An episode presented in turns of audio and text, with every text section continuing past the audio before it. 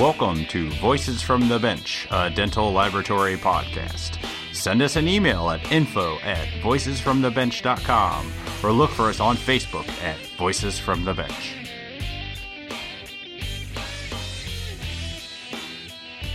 Greetings and welcome to episode number 48 of Voices from the Bench. My name is Elvis. My name is Barbara. Oh, we're not saying last names anymore. That's new. That's always good. We're going to switch it up every now and again. Okay.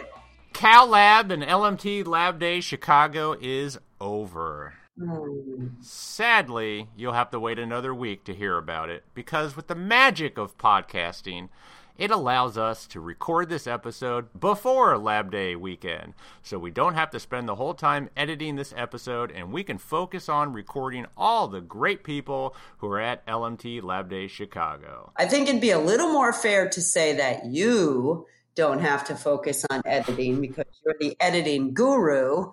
So we'll get this done early so you can focus on just being awesome. I appreciate that. Mm-hmm. So stay tuned for some future episodes that will feature some of the great interviews we had during LMT Lab Days Chicago. So we continue. You crack me up. I took a nap too, so Mhm. You know, I'm a napper. I've always been a napper. Nappers just I just love sleeping and curling up and going to bed. Sorry. if I'm I could nap every day, I would. I love that. We have something else in common. That's a beautiful thing. Except my naps are like three hours. I wouldn't consider that a nap. I consider that a, like a short sleep. You know, one of the hardest things for me to do, like at six o'clock, you start thinking to yourself, it's too late for a nap. It's too early to go to bed. What do I do? I'm so confused at this six to eight o'clock. It's it doesn't work. I know. I'm with you. I blame the dogs. They lay on me. They fall asleep. They make me tired. Yep. So we continue last week's roundtable discussion about 3D printing. Joining us again are Tony Prestipino, Michael Tanaka, Ken Kincaid, and Laura Sanders, Master Dental Technician. All right. So these technicians, we get more into a conversation about outsourcing to other labs, issues that they overcame, how printing affects their labor, and what's next for them. So sit down with us as we continue with four fantastic technicians talking about 3D printing. Just because Chicago Lab Day is over does not mean that the specials and celebration ends. Remember, it's their 75th anniversary all year long.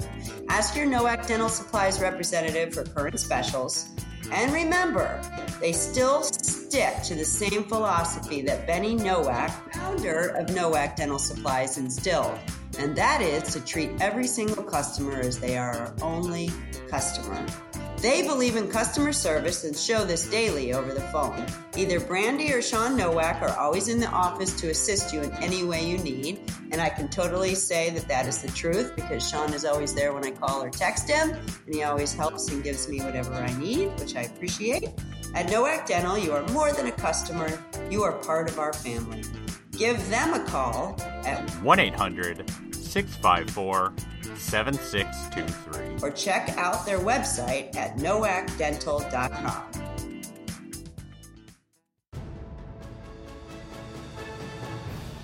King Arthur had his knights, Captain America has his Avengers, and dentists have their laboratories. These unique individuals have gathered together to entertain and enlighten all who dare to sit down at the round table and listen to the voices from the bench. for the other laboratory technicians that listen to the podcast. Tony, I'm not really familiar with exactly the way Carbon has things set up, but I've always looked at things in this manner. We've spent a lot of money too for our small laboratory, and if it comes back to where you're happy and you have more time and you can live a quality of life that you never did before, I think it's worth every penny. That's a great answer. That's the Tanky Dawson answer. That's right. I've been there too. Hey Tony, with your with the carbon printer, something that I've found that's actually benefited us and made the carbon more profitable for us was that because of the speed and the accuracy at which we can, we have with the carbon, um, that allowed us to do not just what we have in our lab, but then also to offer outsourcing to the smaller labs in our local area.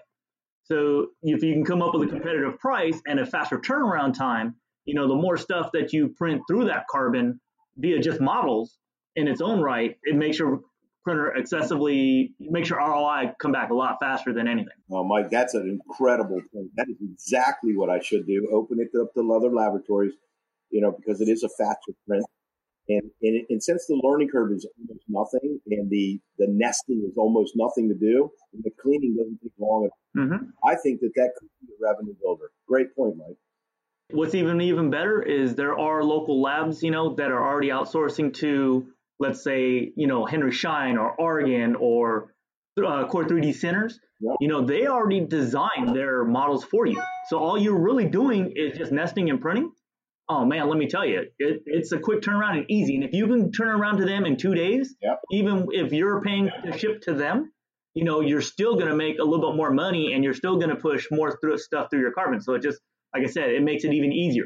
That's a great point. Is anybody else outsourcing to other labs with their printers? We we do here. We outsource. Uh, anybody who wants something um, done quickly and accurately, we go ahead and try to help them out as much as possible. But we don't have large accounts that do volume. Yeah, more for uh, closer colleagues in the industry who maybe run into a jam or something. I'm right there with Ken. That's that's what I do. I I don't per se advertise that I can outsource that stuff because I keep my printers pretty busy with my work. But if somebody were to contact me and need it, then I would certainly help them out. Absolutely. So, how many of you guys outsourced, and how long did you outsource before you ended up getting your first 3D printer? We outsourced our partial frames and got products back that were so inconsistent and so such poor quality that it took about three months. Wow. Wow. Uh, for me, I think it was about maybe three or four years. Bounced around between different printing centers uh, just for models before we decided to take the leap to get our own printer just for models. Yeah, I mean, we're the same way. We were, we were outsourcing for three or four years. Finally, found an option to get rid of the issue in the industry with machines breaking down and all these kind of stuff, and the faster prints because I couldn't use a form lab and do the amount of volume that I have. So I, I got now there was a printer on the market that gave me faster prints. I can do eight models in an hour, and I have a machine that doesn't break down because if it does, it's monitored by Carbon anytime they have a problem or if they think they're going to have an upcoming problem, they verify, they call me and say, look, we're going to have an upcoming problem tonight while you guys are home from work. We're going to adjust your machine, you know, via Silicon Valley somewhere in a computer tech to kind of, kind of like uh, take your car computer and, and you know, you plug in your car at a, at a gas station. Uh, the mechanic can diagnose what's the problem with your car, what might be becoming a potential problem. Well, they do the same thing. And if they see a potential problem, they fix it. If your machine breaks and they can't fix it, they, I can send my models to them and get them right back to me until they get me a new machine and they'll come and set it up. They'll make sure your computers are working, everything. And then, you know, like I said, they do all their software and everything. You don't, I don't, I virtually don't have to touch it unless I'm using it. Any problem, straight to them. It's not, I'm not calling like a cap who I bought a, a milling machine from. Hey, I need some customer support. And then you call somebody and then they have to ask you a bunch of questions to diagnose it. It's they diagnose it, they fix it, they clean it up, and I don't touch it. I walk away. All I have to do is order materials and run it. Well, you get what you pay for, right? well, you get what a large payment. It's the most expensive purchase any laboratory is probably going to do. And, it, and it's and mm-hmm. it's concerning, you know, because laboratories. You know, in the industry today, you know, laboratories, what was there, 15,000 laboratories, 15,800 laboratories mm-hmm. six years ago, right? And everybody's joining the race to the bottom. And you say, oh, you're going to have a $2,500 a month payment or a $5,000 a month payment. That's something that most of them can't afford of that big payment. But for me, I'm going, if I'm going to be one of those 6,000 laboratories that are still going to be here in 10 years, I need the best of the best. So it wasn't about the money. It's more more about the accuracy and the dependability. I have to agree with Tony. Uh, that's a big part of our business too, and is making sure that we have the consistency and that quality. And being in North Dakota, you know, most of the world thinks that we're a little bit behind the times, and we like to think that we're ahead of times here in our laboratory, giving our dental clients the best of the best all the time. So, uh, you know, like Tony, making sure that we're still here in 10 years and making sure we're giving our clients the best of the best I think that's why we have to continue moving ahead and uh, you know embracing this digital world, this digital technology. Whether and it's going to be printing. Five years, I don't think it's going to be milling anymore. I think it will be printing. So it's going to be very, very fun and exciting next uh, five to ten years. How long did it take for you guys to get the consistency with the printers? Was it right out of the box, or was there a lot of trial and error on any of the machines? Yeah, for me, with the uh, carbon right out of the box, everything was perfect. The Stratasys, the same thing. Um, the cara, depending upon which resins we're printing, um, most of them were pretty accurate. Um, but my personal opinion, I mean, the printer only prints what you tell it to. Sure. So you're, you know, depending upon how easy or how whatever is it more so to me depends upon what you're designing and how it's designed versus which printer you're printing on. Mm-hmm. You know, I mean, everything's STL based. So if you have a not very good design or if it's designed with some serious angles in it, obviously the printers can only print so much depending if it's SLA or DLP to me, in my personal opinion, I'd say it more so depends upon the designer over the printer that's printing. Interesting. I look at more uh, if it being the resins. I think I probably have 15 different resins here that I print. They don't all have the same curing times with the energy output of our printers. So there there was a little bit of a. Uh, it's not a challenge. It's just a little bit of a a tactical uh, effort that we made to ensure that we're having the right amounts and the light cure time per layer for each of the materials that we've been working with. But once it's dialed in, I, I agree it is more of the uh, designer error or any designer specifications that may cause problems with, with the print in the future. Do you find the same thing, Laura? Since you're the only one doing it all? yeah, yeah, absolutely. I, I agree with Ken totally. When when we first got the Varseo up and running, there was a little bit of a learning curve as far as nesting you know, maybe I wasn't supporting it enough in one area and I would get flat prints on half of my frame or something. But the Asiga right out of the box, man, it, it was easy, no problems whatsoever on it. Nice. But I, I did have a little bit of a learning curve with nesting correctly with my Varseo. Mm-hmm. What about downtime? You know, you always hear about people, if you buy one printer, you're going to need two. Do you find that true? Because most of you have multiple, except for Tony, who's only got that one, but it seems to have no problems whatsoever. Do you guys feel that you have downtime with these printers where there's errors or there's misprints or they're not working? I have not had any downtimes with either of my printers. I have two Varseo and I bought mm-hmm. the second Varseo. I bought it used on eBay for a fraction of the original price. Really? And I bought it not because I was worried about my other one being down. I bought it because I wanted to be able to print more frames. Mm. But since buying any of these printers, none of them have been down or broken or anything like that. I'm I'm in the same boat as Laura. We've been very fortunate, but you know the fact of the matter is printers do go down. Mm-hmm. I wouldn't say necessarily that you want to buy two right off the bat, but uh, I think it, when you get down and realize how much volume can actually produce and looking at the uh, the ROI and the return for your time and your family's times, it's not going to be a bad idea to have a second printer like Laura's doing and we're doing, so you can do more volume and make your life a little bit easier when it comes to the weekends and evenings. I think a lot of it too, for us, at least in my lab, we don't necessarily have any printer downtime per se outside of uh, regular maintenance that we would do, i.e., cleaning and replacing parts that we feel are getting old or looking worn. But that also too, that is one of the great things about carbon is yes, it is a large investment, but in that same context, if you do have any downtime, your printer fails, you have issues, carbon is there to back you up, even to the point where 24 hours they'll turn around whatever you send them, they'll print it in house and send it back to you. So I mean that's kind of one of the cool things. I mean it's even to the point where we're looking at getting a second carbon installed because of that and pretty much shutting down the rest of our printers. We're having internal discussions on it because of that backing and tech support and we have carbon in our back pocket, which right here in California, they're all six hours from us. That is one of the very, very attractive parts that carbon does offer to everybody. Um, that if you do invest in a carbon, if you have a problem, you can always send files to them. They will print them and get them back to you. So you have zero downtime, period. Yes. Tony and Michael, correct me if I'm wrong. The carbon printer, you can't actually buy that printer, right? You you lease it, right?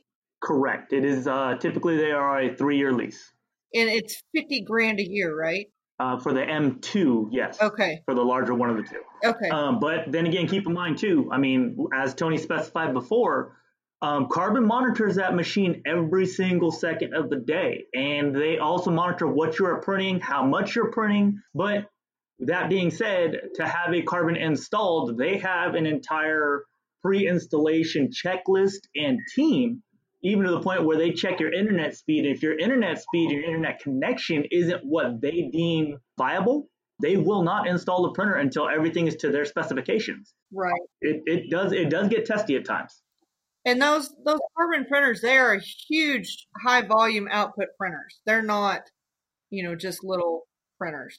Industry, they're huge, and they got they have other printers for air, air and space, and you know, Adidas tennis shoes and things like that. But in the dental space, what would take me eight hours with a form lab, I can do in one hour with a carbon. Right. Now, now, one other thing about the carbon and the lease and the money and everything think about all the machines we bought over the years as technicians. You know, you got your wall ceram and your, you know, all these old machines. They're not, you know, piccolos and, and fortes and things like that. They're not worth anything after three to five years anyway. So it's not like you're leasing something that you can actually sell in the end. Is it true you got to wear the white hazmat suit when you use it? Because it seems like I see a picture with everybody wearing those suits. Only if carbon's in the house. If no Oh, one okay. carbon is there, oh, no. No, okay. I'm just just making sure. And then you always have to have your picture standing next to it so they can show you how big the machine is. Too. Very true. Very true. When they first came out, they had rompers for everybody. Yes. So I know we talked about getting it into the workflow, but have you been able to find that you're able to lessen your employees because of 3D printing? Are you saving money in labor? No, I won't. I'm not going to fall into the because I know a lot of companies would like to think this. Hey, you buy these machines. I'm proud and I weigh to feed all of these people. I want them to have dinner on table. I want them to buy homes and get married and have children. I don't want to uh, get rid of some employees because I have some fancy machines. My business plan would rather get more work than to let someone go. Absolutely. Well, when it comes to my strategy here, too, it's the same thing. We're not getting rid of employees. There's only five of us here. And with the age of our other two employees, besides my, my brothers, we have to embrace this technology because we can't find quality technicians that want to come to North Dakota. so we have an, an issue that we have to deal with, and we're going to hope that this digital technology is going to help uh, help save what we're doing, so we can continue doing the volume that we're doing and continue doing the products and the quality that we're doing for our clients. It's, it's just going to be a different way of doing things. Uh, so yeah, I, we're not getting rid of employees. We just can't find them. Mm-hmm. Right. I don't think you actually replace employees, period. I mean, even if you were to let an employee go, you're replacing them with a machine, which still is going to cost you the same amount of money, if not more. Um, I think Tony's on the right decision, as well as Ken, that it's not so much that you're going to make anything, uh, a machine replace a person. And it certainly doesn't necessarily change your payroll, but what the machines do allow you to do is up your volume by a massive amount that, to be honest, humans just can't get done. Sure. So for me, I, you know, we just have the two employees. I didn't have anybody to let go. But when I first got into doing RPDs, I only had about a week and a half worth of training.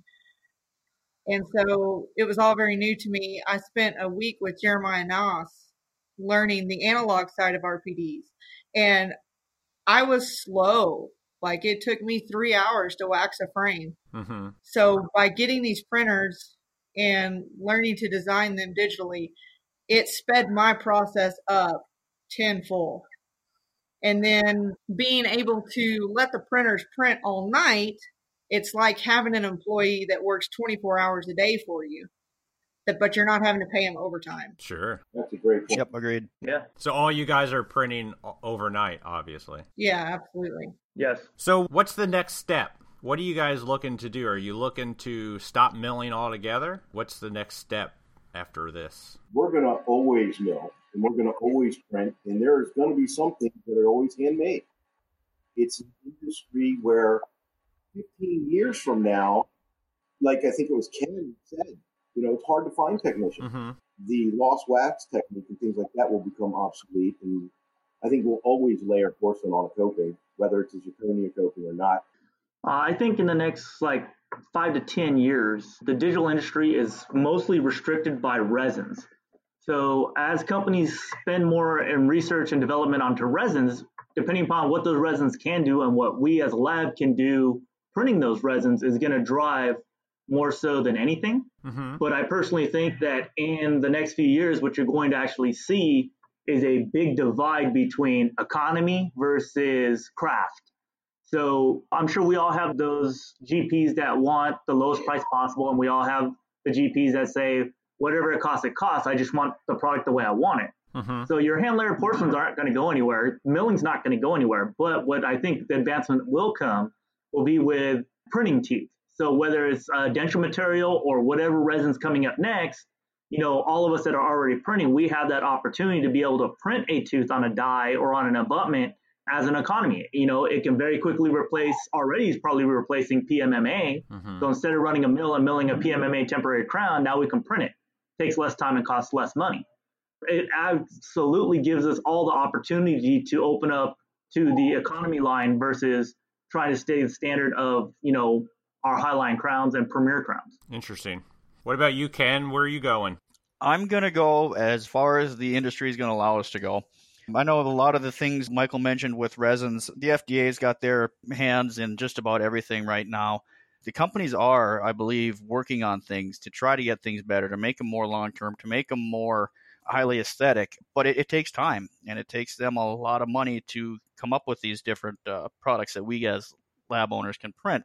But I think it will get there. As soon as it does, I'll be jumping on full board. Uh, everything will be digital I would say within five years, we will have everything digital here in our little lab. It's wonderful. I come to work, I'm happy. I leave work 12 hours later, I'm still happy because I'm trying new things. I'm working with these new materials and uh, staying ahead of the curve. Not everybody can say that. Uh, so our family's really proud of what we've done here. That's fantastic. So, have you guys been able to lower prices on your items that you used to do traditional that you now 3D print?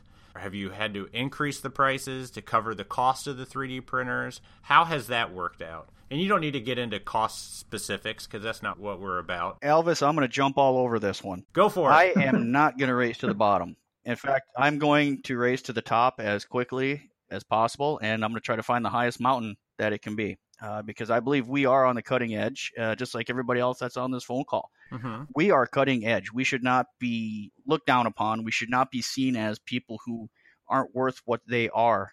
We, as technicians who are putting all the time and putting in all the effort, putting the money into these machines, putting our, our knowledge to the test on a daily basis, we are uh, highly qualified, highly skilled people in this economy that we're living in. So when it comes to these things, we are actually going up in price. We have gone up in price, and we're going to continue to, as long as we are here and we are able to get our continuing education, and we're keeping up with technology, and we're moving forward at a rate that is almost unsurpassed by any other industry.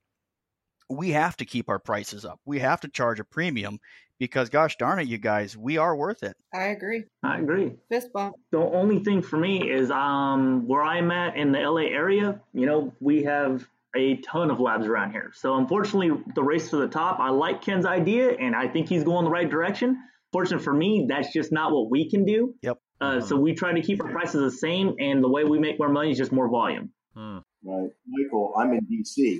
A lot of labs. I'm not joining the race from the bottom. I've decided to do everything with top materials, top equipment, top machinery. All of my implant reps, my dental supply vendors know that I will only use authentic materials and parts and pieces. And that's how I build volume because if you want a laboratory, if you want to ensure to a dentist or a client that they're going to get the authentic stuff and the best stuff, then here's a laboratory. If you're looking to go to join the race to the bottom, here's a laboratory. But they're not the same. So they, I get referrals that way to try to keep growing, Mike. And I, I believe when you say there's a race to the bottom going in LA, crowns are coming out. Doctors want $1,600 crowns and stuff. And I get that. But I'm not that guy, even though I'm in that district where there's a lot of laboratories for the lowest price Tony crown. I hear you, Tony. I'm not. I'm not saying I'm in the race to the bottom. I'm trying to keep my prices static. I'm not going down in price, not at all. Um, I just try to keep everything static as what I can do. Um, that still makes me profitable. And like I said, I I didn't have the choice, so I had to open up to try and get more volume um, to stay competitive, so I can keep that price the same and not have to drop my price. Oh, Mike, I agree with you. I understand. I'm just trying to tell you I know your plight and it's difficult. And by the way, I respect you, brother. I've known you for years. I've never oh yeah met you in person, but I your name precedes yourself. Thank you, sir. I call it the race to compete. Yeah. Yep, that is true.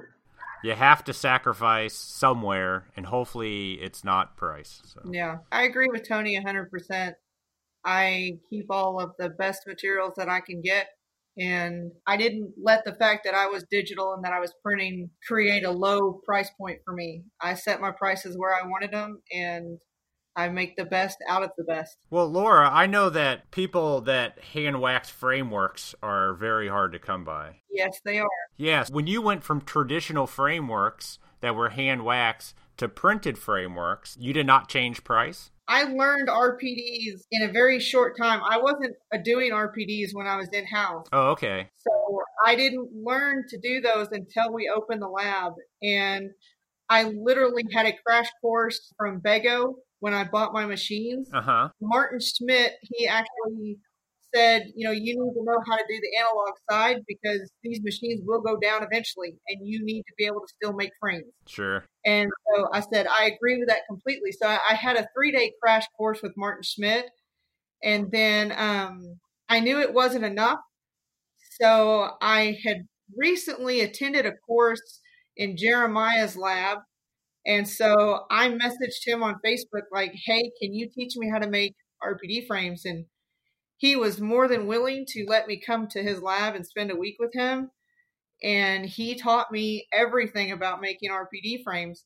So I did have to make frames for probably about a three month period before we were able to set up the printers. Mm-hmm. But I knew that I was going to be printing eventually, so I just kind of set my price point right there. I didn't I didn't go up or down from when I was making them analog. Interesting. Well, we're wrapping up here on an hour, everybody. Does anybody have anything you want to add? Anything you want to say about 3D printing? Here's your chance to tell the world. Well, I, I tell you, it, it's been a privilege listening to the to the roundtable attendees on this, and uh, again, my opinion is you probably have found out technology is the way to go.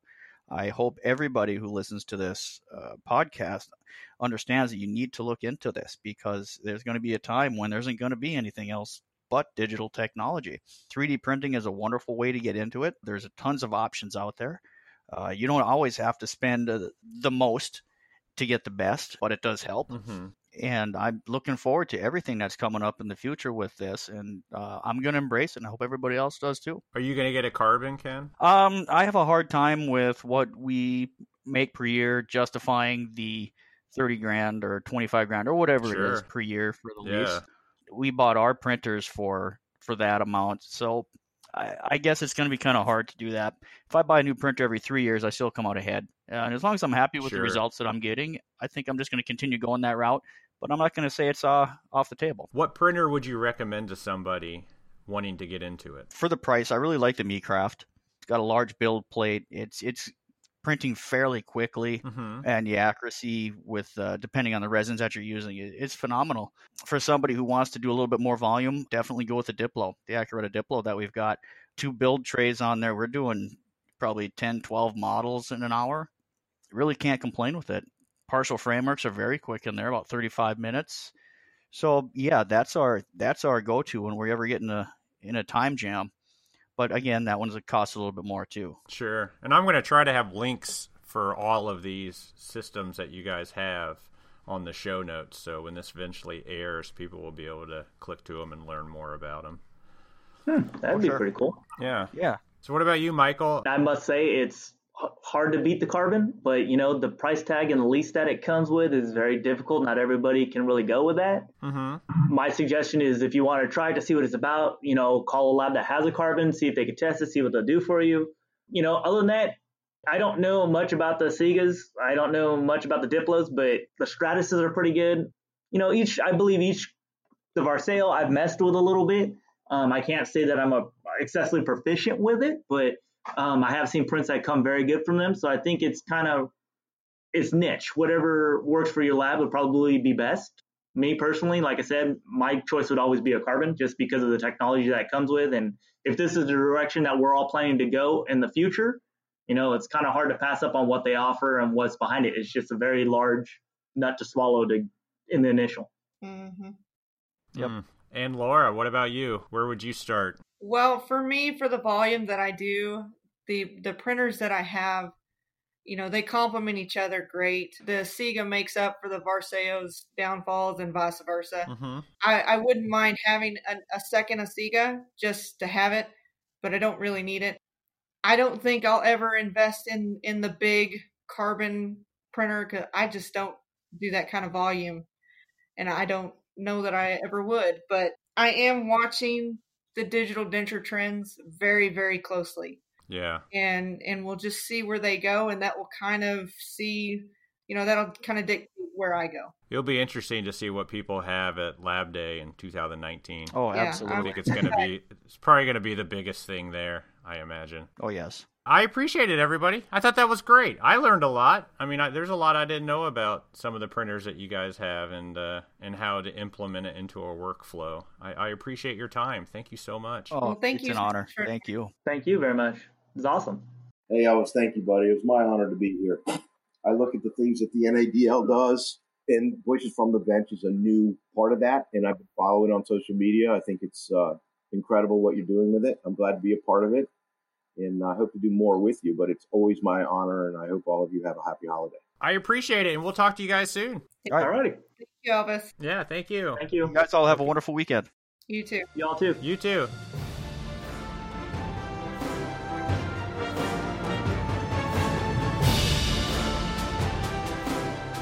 We can't thank enough Laura, Ken, Michael, and Tony for taking time out of their busy schedule to talk to us about how and why they 3D print.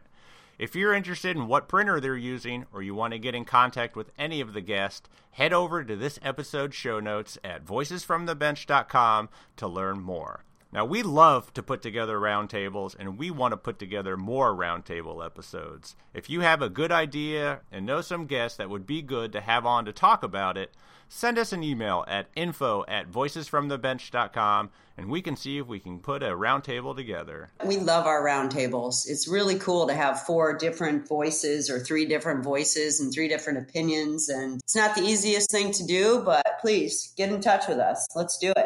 Yeah, everybody's schedule is pretty busy. It's hard to get everyone lined up, but when it does, it's always a fantastic conversation. Yep. And you're my hero because you're the organizer. So kudos to you. Are you feeling the love coming from me today or I what? do feel the love. I do. I'm appreciating that. Thank you. Because when I told my wife I need to run to the lab to record, she said, Christ, was the text. We're going to have to bleep you out. Damn. You're in trouble. Even though LMT Lab Day was just last weekend, join us next week as we have the interviews we did from January's Vision 21 meeting. It was a great meeting with a fantastic vibe, so don't miss next week. All right, everybody, have a good one. Bye. Bye. Bye.